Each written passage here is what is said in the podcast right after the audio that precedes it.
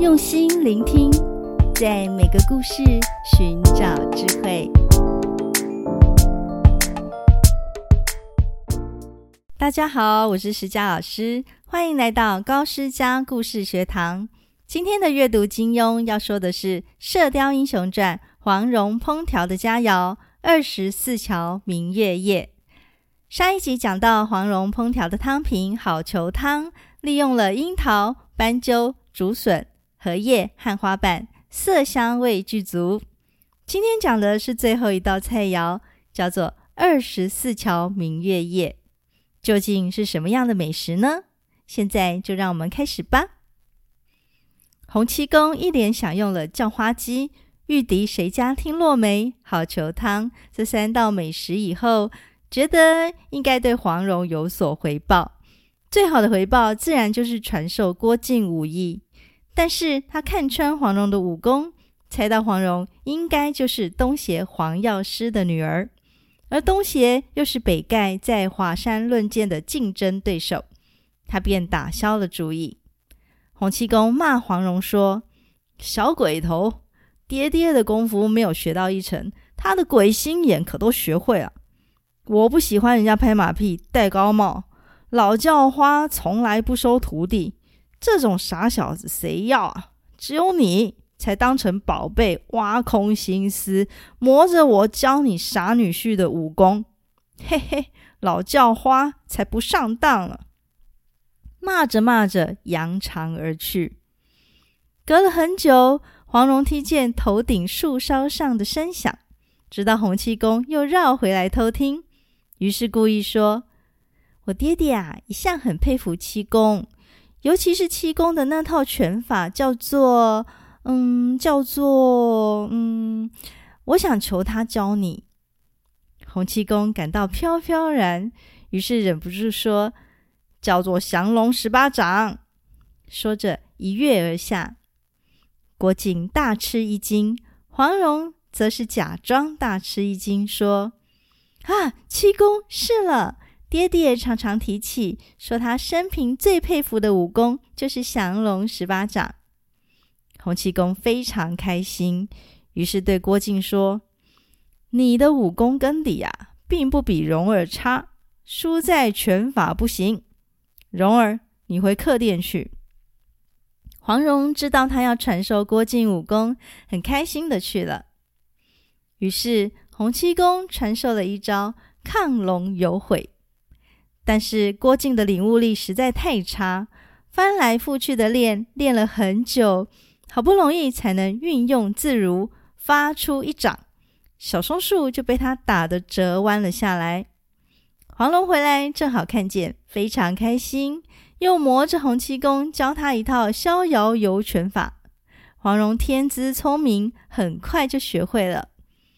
当晚，黄蓉又炒了一碗白菜。蒸了一碗豆腐给洪七公吃，白菜只捡嫩嫩的菜心，然后用鸡油加鸭掌剁成的碎末来生炒。这就算了，那豆腐却非同小可哦。先将一只火腿剖开，挖了二十四个圆圆的洞，将豆腐削成二十四个小球，分别放进洞里，再把两半的火腿拼起来。绑好，再蒸。等到蒸熟了，火腿的鲜味已经全进了豆腐里面，火腿就丢掉不用。洪七公一尝，大为倾倒。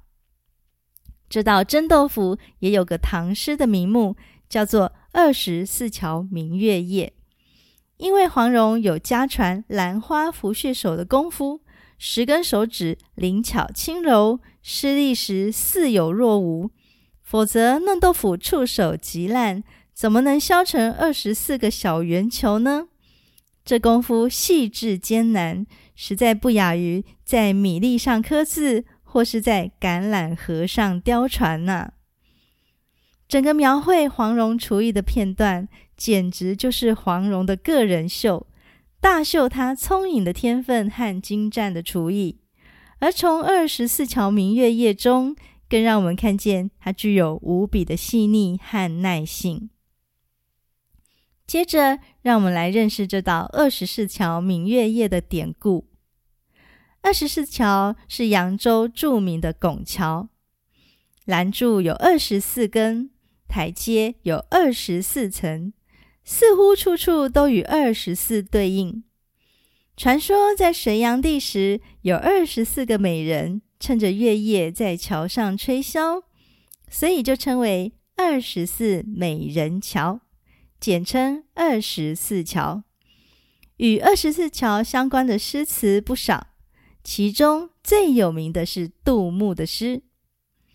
唐代诗人杜牧的《寄扬州韩绰判官》说：“青山隐隐水迢迢，秋尽江南草未凋。二十四桥明月夜，玉人何处教吹箫？”意思是说，青山隐隐起伏，江流千里迢迢。现在已经过了深秋时分。江南的草木尚未凋谢，扬州的二十四桥在月色中显得格外的美丽。老朋友韩错啊，你在哪里教别人吹箫呢？这首诗不只是书写风流才子教美人吹箫的浪漫情趣，也表现出作者杜牧对江南风光的向往。江南在秋尽之后尚且如此美丽。倘若到了春天，又该有多迷人呐！在吃完这道菜以后，洪七公取笑郭靖和黄蓉两人私定终身，还没有经过父母的同意，所以他自告奋勇的说要当媒人。黄蓉原本担心父亲黄药师会不喜欢笨拙的郭靖，听了洪七公的话，不禁心花怒放。此时黄蓉的心境。真的很贴近杜牧诗词中所传递的浪漫与美好。你喜欢今天的故事吗？